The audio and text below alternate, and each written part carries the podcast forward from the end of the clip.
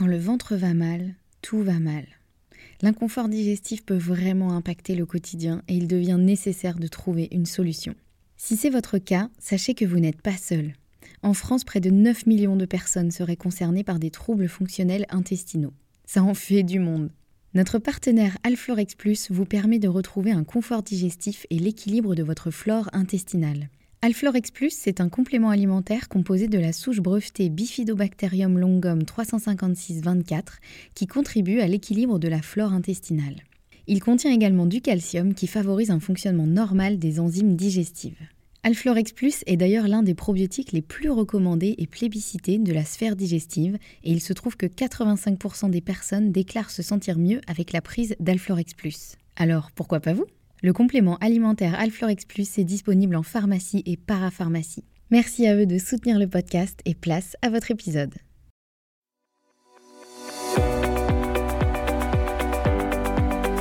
Bonjour et bienvenue dans le podcast Bien dans mon ventre. Je suis Anne-Sophie Pasquet, je suis naturopathe et formée à la micronutrition et absolument passionnée de santé naturelle.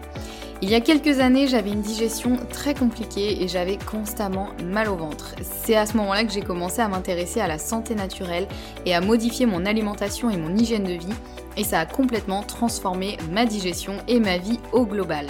J'ai alors décidé de me spécialiser dans le domaine du digestif, de l'alimentation et du microbiote pour pouvoir aider les autres à retrouver un ventre serein. Et je forme aujourd'hui également les naturopathes, nutritionnistes et autres professionnels de santé à la prise en charge des troubles digestifs. Aujourd'hui dans ce podcast, je te partage mes meilleurs conseils pour que tu puisses toi aussi te sentir au top, en pleine santé et te sentir bien dans ton ventre et dans ta vie. Maintenant c'est parti pour l'épisode du jour, bonne écoute Bonjour et bienvenue dans ce nouvel épisode de podcast. On se retrouve aujourd'hui avec l'épisode numéro 49 dans lequel on va parler des différents tests pour analyser son microbiote. J'avais envie de vous faire un épisode euh, entier sur ça parce que je me rends compte que c'est assez complexe, euh, honnêtement, hein, même euh, même encore euh, pour moi quand j'ai appris tout ça, oulala, c'était un sacré bazar. Et en fait, tout simplement, il existe aujourd'hui de nombreux tests à faire pour évaluer, on va dire, l'état de son microbiote, mais c'est pas toujours évident de s'y retrouver sur quel test je dois faire, quel test veut dire quoi. Voilà, c'est un petit peu un bazar sans nom. Donc aujourd'hui, je voulais dans cet épisode vous dévoiler 1, 2, 3, je regarde mes petites notes, 4, 5, 5 tests différents que vous pouvez faire euh, pour euh, analyser votre microbiote et donc euh, chaque test aura son intérêt en fonction de ce que vous cherchez. Et c'était important aussi de le rappeler parce que je sais qu'il y a des laboratoires qui font ça de manière très sérieuse et je pourrais vous en citer euh, quelques-uns euh, à la fin de cet épisode, euh, ceux avec lesquels moi j'ai l'habitude de travailler et qui sont vraiment pour le coup sérieux et, et qui font les choses très bien. En revanche, je sais que il a fleuri un petit peu partout sur internet des, des labos ou pseudo-labos qui se proposent effectivement de faire des analyses de microbiote qui sont parfois hum, très coûteuses et je ne sais pas ce, qui, ce que ça vaut derrière. Donc je voulais déjà voilà vous permettre un petit peu en, en vous donnant les différents tests possibles, peut-être vous aider à vous repérer, vous aider à voir un petit peu ce que vous pouvez attendre d'un test, ce que vous ne pouvez pas attendre aussi euh, d'un test, et euh, bah, que ça puisse aussi vous aider à euh, vous y voir un petit peu plus clair parmi les différents tests disponibles. Alors, parmi les différents tests dont je vais vous parler, il y en a trois qui se font sur analyse de sel et euh, d'autres, vous allez voir qu'il n'y a pas forcément besoin de faire des analyses de sel. Et ça, c'est important de le dire parce que je sais que voilà, la logistique de ces tests peut un petit peu refroidir euh, parce que bah voilà, on n'a pas forcément l'habitude hein, de donner un échantillon de nos sels. Euh, voilà, donc comme ça, ça vous permettra d'y voir un petit peu plus clair. Alors, le premier test que vous pouvez faire pour analyser l'état de votre intestin et de votre microbiote, c'est ce que l'on appelle une culture de sel. C'est, je pense, la chose un petit peu la plus commune et je pense que il y a beaucoup de labos qui font euh, effectivement ce, type de test, donc de, culture de sel. Alors ça, c'est intéressant, surtout si on cherche un parasite, dans le cas notamment d'une infection intestinale. Donc ça permet simplement, on prend un échantillon de sel, on le met en culture, on voit ce qui se développe, et ça permet notamment justement de, euh, mettre en lumière la présence d'un parasite, donc euh, qu'on a pu attraper via l'alimentation, sous, sous différentes situations. En revanche, ce test, il est pas du tout intéressant pour les bactéries parce que il y a euh, beaucoup de bactéries qui ne peuvent pas vivre en présence d'oxygène. Donc c'est-à-dire qu'il y a beaucoup de bactéries qui vont mourir pendant la culture. Donc si vous prenez un échantillon de sel, vous le mettez en culture et vous regardez dans les heures qui suivent ou les jours qui suivent euh, les bactéries qui sont présentes, il y en a une énorme partie qui ne sera plus présente tout simplement parce qu'elles seront mortes en, étant en présence euh, d'oxygène. Donc la culture de sel, elle est intéressante encore une fois pour la recherche d'un parasite, mais elle est assez limitée pour le reste. Et en gros, si on vous promet culture de sel pour vous donner vraiment euh, une carte d'identité de votre microbiote, faites attention parce que clairement ce n'est pas possible. Donc voilà, là c'était premier élément, la culture de sel, ça c'est quand même le voilà le truc un peu plus un peu plus commun. Ensuite, vous avez un gros, une grosse partie, un gros test qu'on peut faire sur le microbiote qui s'appelle l'analyse métagénomique. Alors c'est un nom un petit peu barbare, mais tout simplement, comment ça se passe C'est qu'on va prendre un échantillon de sel et là on va extraire l'ADN des bactéries qui sont euh, présentes et on voit ainsi qui est là ou non. Donc ça permet vraiment de dire ok, il y a telle bactérie qui est là, il y a telle bactérie qui n'est pas là, et ça va être beaucoup plus intéressant que la culture de sel parce que là on va prendre en compte toutes les bactéries même celles qui sont mortes et celles qui vont mourir en présence d'oxygène, puisque là on va simplement extraire leur ADN. Donc on n'a pas besoin que les bactéries soient vivantes et qu'on puisse dire ah bah oui elle elle est vivante, elle est là, elle s'est reproduite et du coup ça veut dire que euh, elle est vivante, elle est en bonne santé. Euh, même là avec l'analyse métagénomique, ça permet vraiment de voir euh, qui voilà qui est là, même les bactéries qui ne survivent pas en présence d'oxygène. Donc c'est vraiment l'analyse métagénomique, c'est vraiment la carte d'identité euh, de euh, la photo de famille, un peu on va dire, de, euh, du microbiote. Donc ça permet de voir quel type de bactéries sont présentes et surtout en quelle quantité. Et ça c'est hyper important parce que c'est hyper important de voir à la fois la diversité et la quantité de bactéries présentes dans le microbiote, tout simplement parce qu'il y a certaines bactéries qui peuvent être euh, bénéfiques en petite quantité et devenir tout à fait néfastes en trop grande quantité. Donc si jamais on vous dit juste, bah oui, vous avez telle bactérie qui est là, mais qu'on ne sait pas en quelle quantité elle est, présente, bah ça va pas nous aider beaucoup. Et du coup, ça peut complètement fausser les résultats parce qu'on peut se dire, ah bah super, on a telle bactérie qui est présente, bah c'est génial parce que c'est une bactérie qui est, qui est bénéfique. Sauf qu'en fait, ce que l'histoire ne nous dit pas, c'est qu'en fait, elle est présente en beaucoup trop grande quantité. Et là, par contre, elle va devenir absolument euh, néfaste. Je vous donne un, exemple, il y a certaines bactéries qui vont avoir tendance à se nourrir du mucus intestinal, le mucus dont je vous ai parlé dans euh, pas mal d'autres épisodes, notamment celui sur euh, le FUT2. Et en soi, elles sont, elles sont bénéfiques parce que en plus de manger le, mucus, elles vont produire plein d'autres choses intéressantes. Donc ça, c'est ça, c'est très chouette. Sauf que ces bactéries, si elles sont présentes en beaucoup trop grande quantité, elles vont beaucoup trop manger le mucus et donc elles vont vraiment altérer la, qualité du mucus intestinal. Et là, elles vont devenir problématiques. Donc c'est pour ça, et ça c'est juste un exemple, hein. il y en a plein d'autres aussi qui vont, euh, si elles sont en petite quantité, elles ont vraiment un rôle euh, intéressant juste par leur présence. En revanche, si elles deviennent trop euh, en trop grande quantité, elles vont avoir une, une action plutôt pro-inflammatoire. Voilà, enfin là, il y a plein plein de bactéries comme ça qui ont besoin d'être présentes, mais de manière assez cadrée et pas non plus de manière trop importante. Euh, donc c'est euh, hyper important d'avoir à la fois la diversité mais aussi la, euh, la quantité de bactéries présentes. ça permet aussi de voir cette analyse métagénomique, ça permet aussi de voir les bactéries qui vont être manquantes ou présentes en trop petite quantité. En fait, si vous voulez, cette analyse métagénomique, ça part d'un, on va dire, d'un microbiote parfait, même si bon, j'aime pas trop ce mot, mais on va dire un microbiote sain, on va plutôt dire ça. Euh, un peu une espèce de photo de famille de la famille idéale de microbiote. Et l'analyse va permettre de voir, ok, donc il y a tel euh, membre de la famille, il est là, tout va bien. Par contre, il y a tel membre de la famille, on sait que normalement il devrait être là, mais on le voit pas dans la photo de famille, donc ça va pas. Pour vous reprendre un peu mes métaphores bancales, donc je sais que vous êtes friands. Euh, donc voilà, ça permet aussi de voir qui est là, qui n'est pas là, et, et un peu la répartition. Donc ça donne en gros un indice de santé du microbiote, voir si effectivement il est euh, bien équilibré, et aussi un indice de diversité. Parce que le microbiote, il contient un certain nombre de bactéries qui peut aller de euh, pas beaucoup de bactéries à beaucoup beaucoup de bactéries. Et plus il y a de bactéries différentes dans un microbiote, plus c'est intéressant et plus c'est ce qu'on va rechercher, à condition évidemment que ce soit quand même des bactéries intéressantes.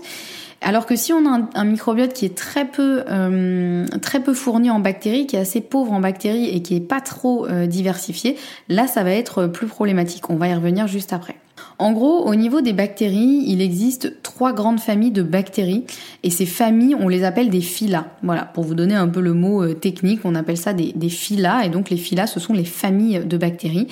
Donc les trois principales, ça va être les firmicutes, les bactéroïdetes et les actinobactéries. Et il y a aussi d'autres familles plus petites qui sont aussi importantes et intéressantes, mais là voilà, je, je rentre pas trop trop dans le détail, je vous donne vraiment, on va dire, les trois grandes familles, parce que c'est peut-être des noms dont vous avez déjà entendu parler. Donc les firmicutes, les, bacté les bactéroïdetes et les actinobactéries. C'est des noms un petit peu barbares, mais euh, voilà, si ça peut, euh, si, si peut-être vous avez déjà entendu ce nom, ça peut vous parler. Voilà les trois grandes familles de bactéries, plus d'autres petites qui arrivent par la suite. Et donc l'analyse métagénomique, elle va nous donner la répartition entre les familles, donc c'est-à-dire par rapport à ces trois grandes familles de bactéries plus les autres petites, ça va déjà nous donner un peu la répartition. Ça va nous dire par exemple, bah, il y a à peu près tant de pourcents de firmicutes, tant de pourcents d'actinobactéries, etc., etc.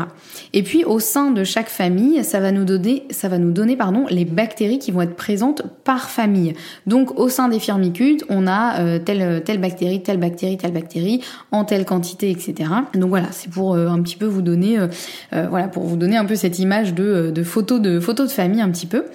Et puis cette analyse métagénomique, elle peut aussi nous montrer, il y a parfois ce qu'on appelle des signatures de microbiote euh, qui vont être spécifiques à certaines pathologies. Par exemple, la maladie de Crohn, euh, on, peut le, on peut le voir euh, en analysant le microbiote d'une personne, on peut voir si elle a cette espèce de signature de microbiote de la maladie de Crohn qui en général se manifeste par un microbiote peu diversifié, donc avec assez peu de variétés euh, de bactéries, qui contiendra assez peu de bactéries anti-inflammatoires, donc plutôt protectrices, et qui contiendra beaucoup de, de bactéries euh, pro-inflammatoires. Donc bah, tout simplement, ça veut dire que l'inflammation, elle va flamber, et la maladie de Crohn, c'est vraiment une maladie inflammatoire. Donc voilà, ça permet aussi parfois d'avoir un peu des, signatures comme ça de, de microbiote, on appelle ça comme ça. Alors, petit bémol, évidemment, attention, ce n'est pas parce qu'on a un microbiote signature d'une pathologie qu'on va forcément la développer. Dépendra de notre hygiène de vie, de certains facteurs génétiques, euh, etc. Il y a plein de facteurs qui vont faire que il y a, deux personnes qui peuvent avoir un, microbiote signature de la maladie de Crohn. Il y en a une qui va la développer et l'autre pas.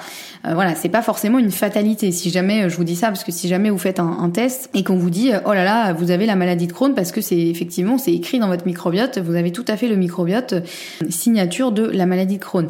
Ça veut pas forcément dire si vous vous n'avez pas de symptômes aujourd'hui, ça veut pas forcément dire que vous allez développer la maladie. Alors évidemment, donc je vous disais, il y a plein de facteurs qui vont faire qu'on va développer ou pas la, maladie. Donc il y a l'hygiène de vie, il y a certains facteurs génétiques. Il faut savoir qu'on ne peut pas jouer beaucoup sur la génétique, en tout cas sur la partie qui nous a été donnée à la naissance, c'est-à-dire les gènes que l'on a eu, euh, euh, à la naissance. En revanche, on peut quand même euh, fortement agir sur l'hygiène de vie et l'environnement dans lequel on évolue. C'est-à-dire, en gros, c'est regroupé sous le nom d'épigénétique. Je vous ai déjà parlé, je pense, d'épigénétique dans plusieurs épisodes, et ça, c'est hyper hyper important. Et c'est vraiment un petit rappel. Voilà, si vous avez euh, un, un, microbiote qui est euh, entre guillemets tout pourri et on vous dit oh là là, c'est sûr vous allez développer telle maladie parce que vraiment c'est écrit dans votre microbiote.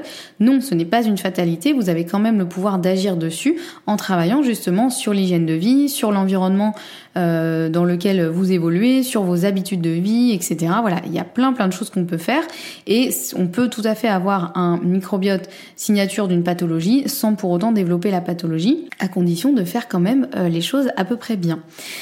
Donc voilà, un petit peu cette analyse euh, métagénomique, c'est je pense aussi l'analyse la plus classique quand on veut vraiment aller voir un peu plus loin sur notre microbiote et savoir un peu, euh, ok, dans quel état est notre microbiote? Est-ce qu'il est en eubiose, donc c'est-à-dire en équilibre? Est-ce qu'il est en dysbiose, donc en déséquilibre? Euh, Quelles bactéries sont présentes? Quelles bactéries sont présentes en trop grande quantité? Quelles bactéries vont être manquantes? Et ensuite, ça permettra d'agir sur tout ça, puisqu'évidemment, l'idée c'est de savoir euh, l'état du microbiote et ensuite de pouvoir, en fonction du résultat, si on se rend compte qu'on a un microbiote qui est complètement en dysbiose, qu'on a beaucoup trop d'une certaine famille, alors qu'il faudrait qu'elles soient en plus petite quantité et qu'il y a une autre famille qui devrait être présente en beaucoup plus grande quantité et qui ne l'est pas, bien sûr qu'il y a des choses qu'on peut faire ensuite euh, en étant accompagné euh, par un professionnel de santé, euh, que ce soit des traitements qui vont diminuer la présence de certaines bactéries ou et ou on va dire puisqu'on peut faire les deux, des habitudes alimentaires, des habitudes de vie qui vont permettre d'augmenter les populations de bactéries que l'on souhaite augmenter. Il n'y a pas voilà, il y a évidemment certains traitements médicaux qui vont pouvoir être intéressants, mais il y a aussi plein de choses qu'on peut faire sur l'alimentation, sur notre hygiène de vie, notre état de stress, notre consommation de tel ou tel aliment. voilà, il y a plein plein de choses qu'on peut faire par la suite. Ensuite, troisième test que l'on peut faire pour en savoir un peu plus sur son microbiote, ça va être ce qu'on appelle le DMI, donc pour dysbiose mycose intestinale, ou on l'appelle aussi le MOU, donc MOU, pour euh, métabolite organique urinaire. Alors celui-ci, sous son nom un petit peu barbare, en fait celui-ci c'est tout simplement effectivement un prélèvement des urines. Donc là on va vraiment euh, uniquement euh, regarder ce qui se passe dans les urines, ce qui peut être un petit peu bizarre parce qu'on se dit mais en fait on essaie de savoir euh, comment va notre microbiote et on va regarder dans les urines. Pourquoi Qu'est-ce à dire que ceci? Et eh bien tout simplement en fait on va analyser les métabolites. Donc les métabolites ce sont des déchets qui vont être produits par certains organismes présents dans l'intestin. Et pourquoi on va les tester dans les urines? Parce que ces déchets, ils vont être absorbés par la muqueuse intestinale, ils vont passer dans le sang et ils vont être ensuite éliminés dans les urines. Et ça, c'est hyper intéressant parce que le DMI, euh, je vais surtout parler de, DMI, euh, donc euh, je vous ai dit ça peut être soit DMI, soit le mou, mais je trouve DMI c'est quand même un peu plus joli. Ce DMI, il va justement permettre de voir des choses que l'on n'aurait pas pu voir avec l'analyse métagénomique que dont je vous parlais juste avant, puisque là, on va vraiment aller regarder, en gros, ce que vont produire les bactéries. Et il y a certaines bactéries qui peuvent être un petit peu compliquées à analyser dans les selles et qui, du coup, là, vont vraiment s'exprimer via cette analyse urinaire et particulièrement pour tout ce qui va être prolifération fongique, donc notamment pour voir s'il y a une présence de candidose ou non. Donc là, ce DMI, il va notamment vraiment nous permettre d'identifier le candida albicans qui est à la base de la candidose intestinale. Et en fait, le candida albicans, il est quasiment pas présent dans les selles. En fait, il est un petit peu fourbe, ce candida albicans. Vraiment, on dirait un peu une espèce de petite alien euh, qui en plus a une espèce d'intelligence euh, très flippante. Et en fait, souvent, le candida albicans, il sécrète une substance euh, qui s'appelle l'adésine, qui va lui permettre justement d'adhérer à la muqueuse intestinale, et donc il va pas être éliminé dans les selles. Donc c'est pour ça que c'est potentiellement pour ça en tout cas que on, le retrouve quasiment pas dans les selles, alors que parfois il y a vraiment euh, tous les signes d'une candidose intestinale, et quand on fait une analyse de sel, une analyse donc euh, métagénomique, on ne trouve pas trop le candida albicans, alors que quand on fait un DMI et qu'on va voir dans les urines les déchets produits par le candida albicans, là c'est très révélateur et on se rend compte effectivement qu'il est complètement présent, mais juste qu'il s'est tellement bien caché qu'on le retrouve même pas euh, dans les selles. Donc ce DMI, qu'est-ce qu'il va mesurer? Il va mesurer en tout premier ce qu'on appelle le D-arabinitol. Donc le D-arabinitol, qui est encore un petit nom euh, scientifique un peu barbare, qui en fait est tout simplement le marqueur de référence de la prolifération fongique. En fait, le D-arabinitol, c'est ce qu'on appelle un sucre-alcool. Donc ça, c'est sa formule, euh, on va dire, euh, moléculaire. Euh, donc c'est un sucre-alcool qui va être produit exclusivement par le candidat albican. Donc ça, c'est quand même plutôt cool parce que ça veut dire que s'il y a beaucoup de D-arabinitol dans les analyses qu'on va faire, c'est quand même le signe qu'il y a beaucoup de candidats albicans, donc potentiellement qu'il y a une candidose intestinale. Donc ça, c'est voilà c'est un, au moins un, marqueur qui est assez, euh, assez euh, précis. Alors petit bémol, euh, néanmoins, si vous faites un DMI, ce qui est hyper important, en général, on, on, va prendre les premières urines du matin et il sera hyper important d'avoir mangé la veille au soir, donc sur votre repas du dîner de la veille, d'avoir mangé des choses qui vont nourrir ce candidat albican, parce que si jamais vous mangez des choses qui le nourrissent pas du tout, ben du coup il va pas produire de déchets puisqu'il aura rien à digérer. Donc il faudra manger en gros du sucre. Donc la veille au soir, si vous faites un DMI euh, le matin, la veille au soir et ce sera important d'avoir mangé un repas qui contient suffisamment de glucides et de sucre. Donc ne pas hésiter à se faire un bon plat de pâtes avec un petit dessert sucré. Pour une fois, faites-vous plaisir. Euh, voilà, si jamais vous avez tendance à limiter ça, parce que euh, il peut y avoir des tests DMI qui sont euh, non non réalistes, tout simplement parce que si la personne la veille a mangé, je sais pas, un blanc de poulet et des haricots verts, donc qui contient quasiment pas de, glucides et, pas de sucre, eh bien ce candidat albican il n'aura pas eu à manger, donc il va pas produire de déchets. Donc ça c'est hyper important, euh, vraiment. Et je sais que c'est pas toujours euh, mentionné par les labos ou c'est pas toujours mentionné par euh, les personnes qui peuvent un peu prescrire ce type de, test. Donc voilà, vraiment important. Le, le, dîner de la veille doit contenir suffisamment de glucides et de sucre. Et ensuite on mesurera donc dans les urines du matin le D-arabinitol. On va mesurer aussi dans ce DMI le L-arabinitol, donc qui est une autre version, euh, qui lui va être produit par les bactéries de fermentation qui sont normalement présentes dans euh, le côlon. Donc quand il y a du L-arabinitol, c'est plutôt euh, normal, en tout cas c'est le signe d'une fermentation normale, hein. c'est normal qu'il y ait une, une, fermentation, mais qui là sera une fermentation par les bactéries. Et là, ce qui va être intéressant, en fait, ça va être surtout de mesurer justement ce rapport entre le D-arabinitol et le L-arabinitol pour voir si la fermentation, elle est excessive ou non. Parce qu'en gros, si vous avez énormément de D-arabinitol, mais que vous avez aussi énormément de L-arabinitol, ça veut dire globalement, il y a une fermentation de base qui est beaucoup trop forte. Et là, il va falloir aller chercher un petit peu plus loin. En revanche, si vous voyez que vous avez un L-arabinitol qui est à peu près normal, qui est dans les normes, par contre que vous avez un D-arabinitol, donc lui qui est lié au candidat albican et à la candidose, euh, qui, lui a un taux euh, hyper élevé, là ça peut vraiment être un signe que euh, vous avez une fermentation qui est plutôt normale. En revanche, il y a clairement une présence de candidat albican qui lui va produire énormément de D-arabinitol. Alors voilà, je sais que ça peut être un petit peu technique et un petit peu barbare tous les noms que je vous dis. J'espère que j'arrive à vous expliquer ça de manière à peu près claire. Voilà, en tout cas, de toute façon, c'est des tests en général que l'on fait pas euh, tout seul. En général, vous les faites euh, euh, avec la recommandation d'un professionnel de santé qui pourra aussi vous expliquer tout ça. Et puis le, le labo dans lequel vous pourrez le faire vous expliquera aussi tout ça sans souci si jamais c'est pas très très clair. Mais voilà, retenez simplement que le DMI, donc vraiment cette dysbiose mycose intestinale, qui est un test urinaire, va nous permettre de voir si effectivement il y a présence de candidats albicans ou Ensuite, quatrième test que l'on pourra faire, ce sera le métabolomique. C'est une analyse métabolomique. Alors c'est encore un petit nom barbare. Euh, tout simplement, ce test-là, ça va être une analyse des produits de la flore intestinale. En gros, vos petites bactéries présentes dans euh, votre flore intestinale, dans votre microbiote, elles ont tendance à produire des substances dont certaines sont absolument toxiques et certaines sont très intéressantes, notamment ce que l'on appelle les acides gras à chaîne courte, donc les AGCC, on appelle ça comme ça dans le jargon. Euh, notamment, vous avez peut-être déjà entendu parler du butyrate, du propionate ou de l'acétate qui, euh, les, les, acides gras à chaîne courte, ils sont hyper intéressants pour la muqueuse intestinale, pour la santé. Enfin, vraiment, c'est euh, un petit cadeau que nous font euh, nos bactéries. Et quand on fait justement une analyse métabolomique, donc on va analyser justement les substances produites par les bactéries de notre microbiote. Et en fait, ça, ça va nous permettre de voir si déjà les bonnes bactéries sont suffisamment présentes, puisque si jamais il n'y a aucune production d'acides gras à chaîne courte, bah, ça veut dire qu'il n'y a pas de bactéries présentes puisqu'elles n'arrivent pas à en produire. Mais ça va aussi nous montrer si les bonnes bactéries, elles sont bien nourries et suffisamment nourries en prébiotiques, puisque c'est justement, euh, je vous ai déjà parlé dans d'autres épisodes, euh, des probiotiques et des prébiotiques. Donc les probiotiques, ce sont des bactéries que l'on va venir ingérer, qui vont venir coloniser l'intestin.